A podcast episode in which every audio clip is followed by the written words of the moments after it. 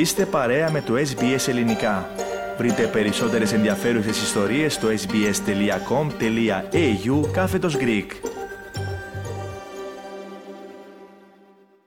Ραδιοφωνία SBS. Ακούτε το ελληνικό πρόγραμμα. Στο μικρόφωνο ο Πάνος Αποστόλου. Ξεκίνησε σήμερα και επίσημα Κυριακή 14 Ιανουαρίου του 2024 το ανοιχτό πρωτάθλημα αντισφαίρησης της Μελβούρνης γνωστό και ως Australian Open. Ανεπισήμως ξεκίνησε την περασμένη Κυριακή με τους προκριματικούς αγώνες αλλά και αγώνες με φιλανθρωπικό χαρακτήρα και εκδηλώσεις κυρίως για τα παιδιά. Σύμφωνα με τους διοργανωτές, την πρώτη εβδομάδα που ολοκληρώθηκε χθες Σάββατο, τις εγκαταστάσεις του Αυστραλιανού Open επισκέφτηκαν 90.000 άτομα, όταν πέρυσι για την αντίστοιχη περίοδο ο αριθμός ήταν μικρότερος κατά 30.000 περίπου επισκέπτες. Φέτος 21 Αυστραλοί και Αυστραλές αγωνίζονται στο κυρίως ταμπλό της διοργάνωσης με τον Άλεξ Δεμινόρ, νούμερο 10 στην παγκόσμια κατάταξη, να είναι ο καλύτερος ταινίστας στην Αυστραλία αυτή τη στιγμή. Στο τουρνουά συμμετέχει και ο Θανάσης Κοκκινάκης.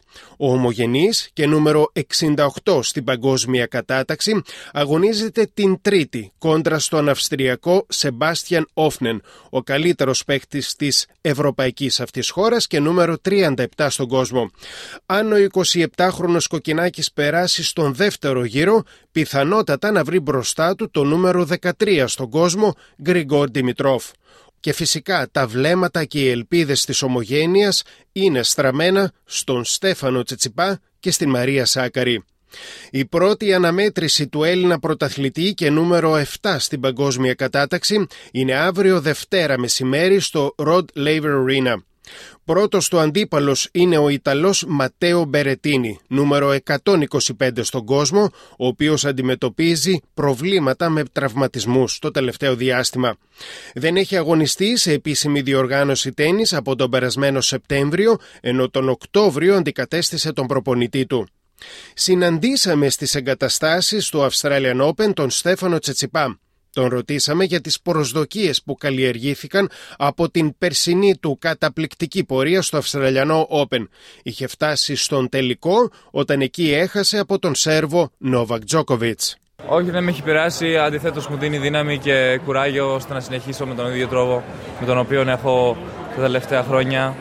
Πιστεύω ότι ο κόσμος αξίζει πολύ περισσότερο από μένα εδώ πέρα. Έχω παίξει σε ημιτελικούς και τελικούς. Ένα τελικό στη Μελβούνη. Ε, για μένα, στόχος μου είναι να μπορώ να προσφέρω περισσότερο θέαμα και περισσότερη, ε, περισσότερη ενέργεια σε όλο αυτόν τον κόσμο ο οποίος θα έχετε να με υποστηρίξει.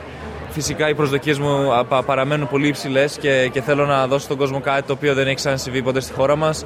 Από κανένα παιδί από την Ελλάδα το οποίο έχει επιλέξει να παίξει τέννη και για μένα παραμένει ένας τίτλος ή μια μεγάλη, ε, μια μεγάλη επίδοση στο Australian Open ε, μια από τις προσδοκίες μου και μια, μια μεγάλη έτσι θέληση την οποία θέλω να, να κατακτήσω. Ρωτήσαμε τον καλύτερο Έλληνα ταινίστα όλων των εποχών και για τους φημολογούμενους τραυματισμούς του και μας απάντησε ως εξής. Όταν μπαίνω μέσα στο γήπεδο και νιώθω την ενέργεια της στιγμής, η, η ενέργεια είναι αυτή του αγώνα, όπου σε γεμίζει με αδεναλίνη και σε γεμίζει με όλη αυτή τον ενθουσιασμό του να βρίσκεσαι και να παίζεις μπροστά σε ένα μεγάλο πλήθος ελληνικού ε, κοινού ε, στη Μελβούνη. Αυτό συνήθως με κάνει να ξεχνάω όλα τα υπόλοιπα και αυτό που παραμένει είναι το παιχνίδι μου και οι σκέψεις μου στο πώς μπορώ να ε, κατακτήσω τον αγώνα. Τέλος, μιλώντας για το αν θα αγωνιστεί στο μεικτό διπλό με τη Μαρία Σάκαρη στους φετινούς Ολυμπιακούς Αγώνες στο Παρίσι μας είπε τα εξής. Το διπλό, το μεικτό με τη Μαρία ε, θα ήθελα πάρα πολύ να, να μοιράσω το γήπεδο μαζί της. Αυτή τη στιγμή έχω κάποιες προκλήσεις μπροστά μου, το οποίο είναι ε, τρία ταμπλό στους Ολυμπιακούς Αγώνες, το οποίο αυτή τη στιγμή δεν ξέρω το πώς θα με επηρεάσει, διότι τρία ταμπλό δεν είναι εύκολα ε, μέσα σε μία εβδομάδα.